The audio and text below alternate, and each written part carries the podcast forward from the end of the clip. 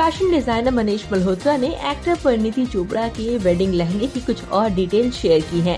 दरअसल अपनी शादी के दिन परिणीति ने अपने लहंगे के साथ एक खास चाबी का छल्ला कैरी किया था, जो उनकी नानी अपनी साड़ी के साथ कमर पर लटकाए रखती थी।